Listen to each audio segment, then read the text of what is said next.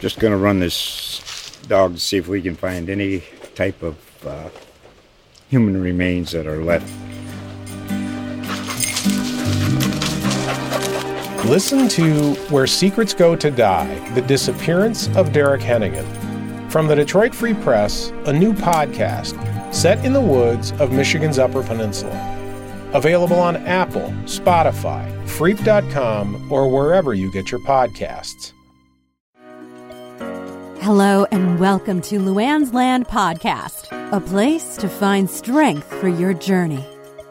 Now, here's your host, award winning country music artist, Luanne Hunt. The road to success has been quite a long one for Parmalee, one of today's hottest country bands. The group was co founded by brothers Matt and Scott Thomas, along with their cousin Barry Knox and friend Josh McSwain. Before signing a major contract with Broken Bow Records, the ensemble spent over a decade as an indie band, touring and also recording their original material. In 2010, the group had a major setback when Scott was severely wounded in an attempted robbery while relaxing in their RV after a gig in Rock Hill, South Carolina. He was in a coma for 10 days and it looked as though Scott might not make it. But fate stepped in, and thankfully, he not only recovered, but by 2011, he was back in action with the band. Over its career, Parmalee has scored numerous hits, including Carolina, Close Your Eyes, and Already Calling You Mine. Matt was nice enough to agree to talk with me on the podcast, and as you will hear, he's a down to earth guy and extremely passionate about making music that strikes a chord with country fans and beyond. So here he is, Matt Thomas. Hey Matt, how you doing today? Doing good. How about you? Doing great, doing great. So nice to have you on the podcast. Glad to be here. Yeah, wow, you guys have been through it to get to where you're at. yeah. I was reading about everything that's happened to you and just the determination and the perseverance is really inspiring. Yeah, we uh we we continue. We still go, you know. Um it's been a it's been a long crazy trip for us, but we're you know, just love what we do. We're so you know fortunate to be here and, and uh and just uh you know, like I said before, we love we love what we do. So what it's all about. Beyond just loving what you do, what sort of drives you to make the kind of music that you make? Um, you know, it's it's I think it's the love of of songwriting and performing and um just being out here in it, uh, you know, and you're just inspired constantly every day by just what you see and what you hear and and it's always you know my dad was a musician and he grew up small town and never really got a chance to do anything or go anywhere. Didn't have anybody to kind of guide him along the way. So I feel like we're just carrying that torch for. Yeah, you know that's true of a lot of artists where they come from a musical background, and you know back in the old days, people just did music for fun. I think by and large, there wasn't a whole lot of people out there trying to get record deals and reach a worldwide audience. Absolutely. I mean, there was no there was nobody in our our hometown that had quote made it or got out and did did it you know because it was small town people and rarely people got out so um even the most talented people ended up staying in town. And uh there was nobody to guide you and say hey you should go to nashville. And this is a this is a we never knew there was a belmont a school for music. We never knew any of that stuff. Nobody there was you know it was just uh you watch tv and you hope to be on tv one day playing music. And uh and that's that's that's all we knew. Uh but like I said, luckily we had parents that nurtured our, you know, ability and played in bands with us and, and, you know, that kind of thing. Did you guys always want to do country music?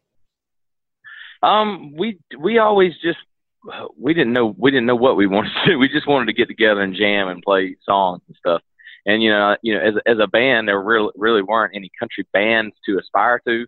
So we grew up watching the bands, but as a singer, I'm like, I love Travis Tritt and I love Garth Brooks and I love, you know, uh, Gregg Allman and the Southern Soul guys. So it was more like I want to sing like that guy, but I want to be in a band like Bon Jovi, you know.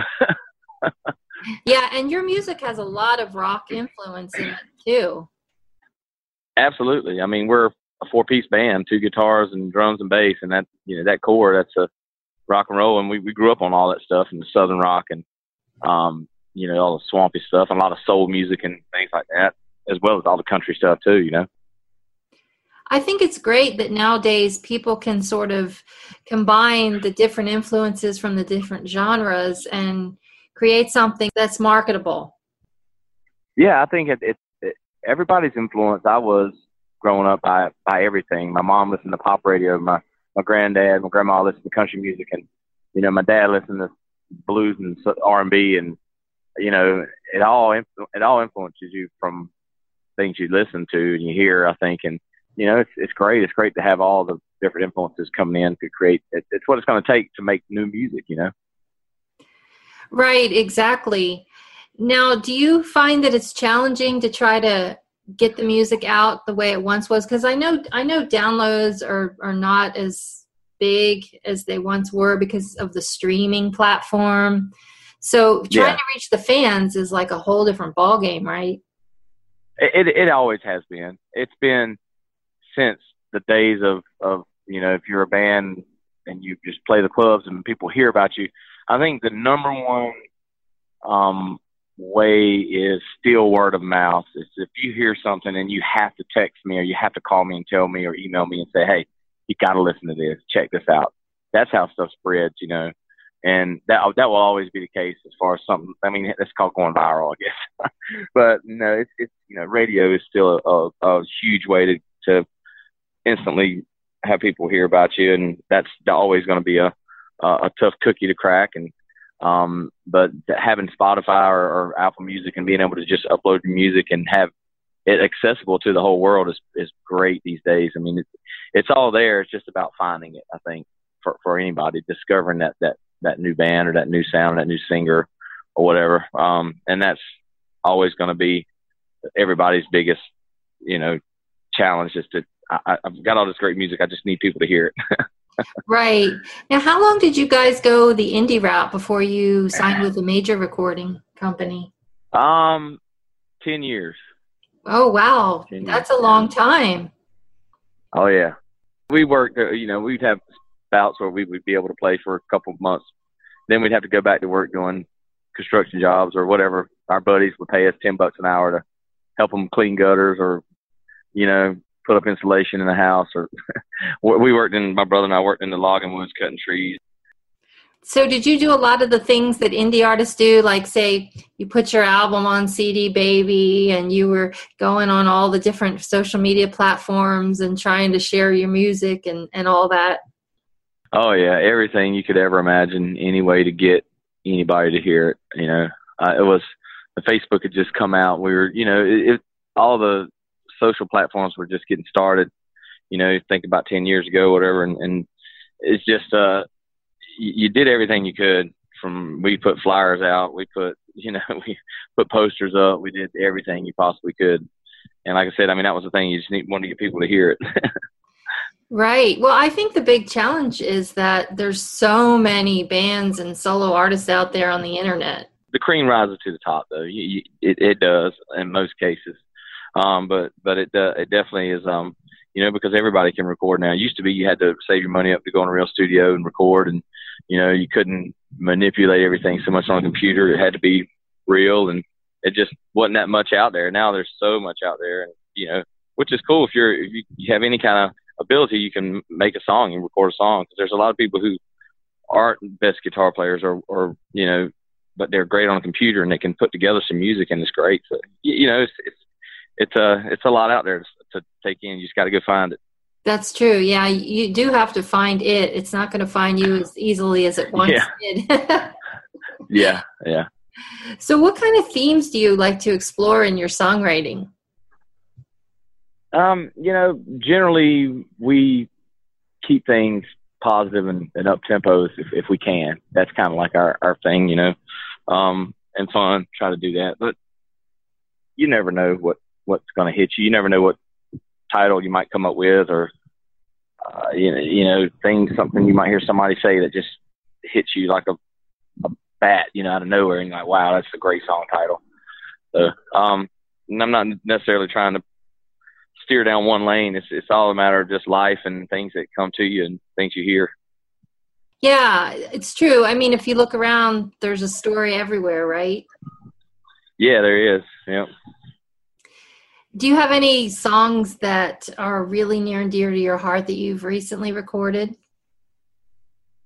Um, you know, on this last album, um, I, I would I've been writing a lot lately, so it's kind of hard to keep up with all these songs. I've got some ones that I've written recently, um, but I think on on the last album, I think that that I don't know. I, I love Savannah. That's that's just a great song. From I, I love that one. That was a it's a special song for me, and a songwriter that wrote it. it is just uh, one of my favorite ones on the album. I think. And tell me a little bit about what is that song about?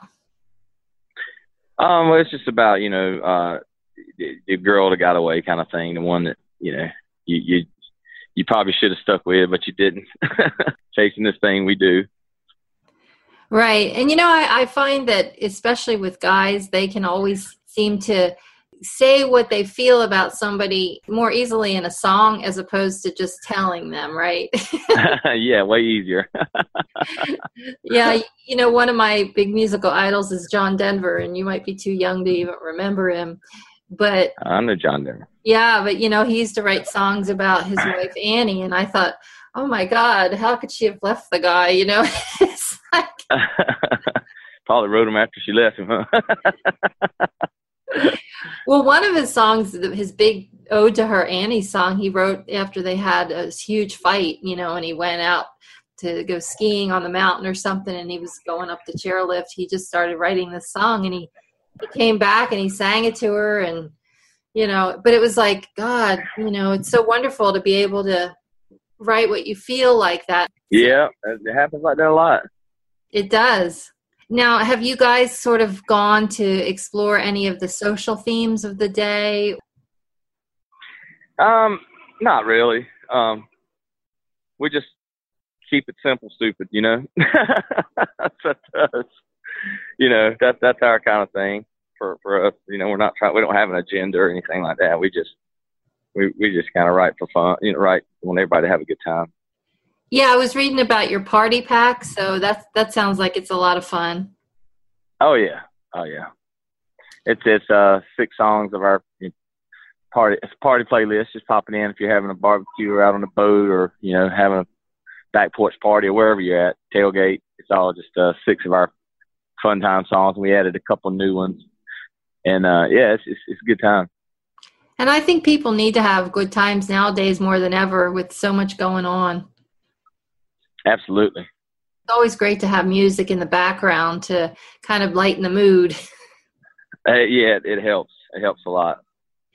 So, what do you guys have coming up?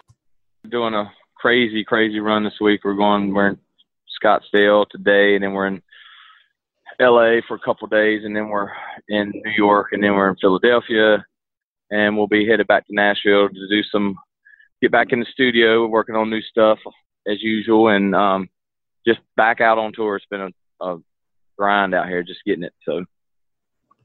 Oh yeah, yeah. It's it sounds like you're yeah. very very busy. So you're working on a new album then for down the road. Yeah, we work on. Well, it's it's always ongoing. We work on songs. We write songs, and we'll go in and record them and see which ones kind of rise to the top of the the batch. You know, that's how we how we do it. So keep on writing and and uh, you know we'll have uh, we'll have something new out here soon. We're just going in to go through all the songs we have and figure out what the next one is. So, what's one of the most valuable things you've learned on this musical journey? Um, you know, just be true to yourself. Do what you do. Do your thing. Don't try to chase what everybody else has got going on.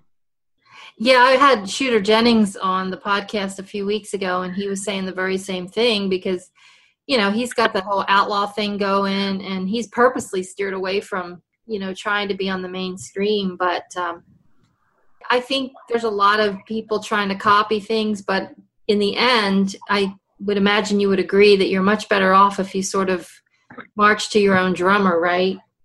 Absolutely, absolutely. That's key. Yeah, it's it's very much. So anyway, this has been great, and I really appreciate you taking the time to be on. I know you have this big show coming up at the Forum this weekend. Oh yeah, it's gonna be fun. Yeah, yeah. I know there's a lot of other artists that are going to be out there, and it's gonna it's definitely going to be a big party. yep. I wish you guys all the best, and again, thank you so much for being on the show. Well, thank you so much. Great talking with you.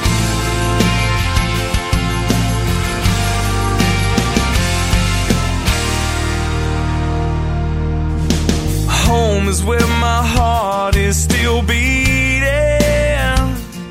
and I don't know when I'll see her again.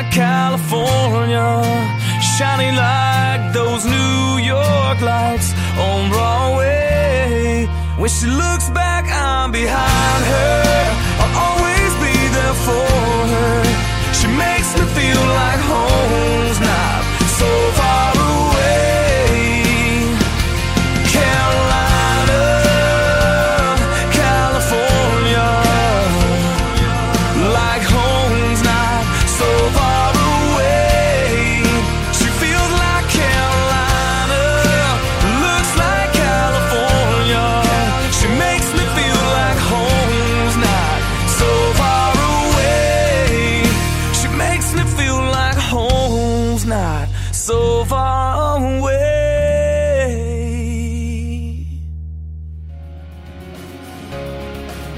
Listen to Luanne's Land podcast on Tuesdays from noon to 12:30 p.m. Pacific at luanneslandpodcast.com or luanneslandpodcast.buzzsprout.com. Follow the show on Facebook at Luanne's Land Podcast and on Twitter at Luanne's Land.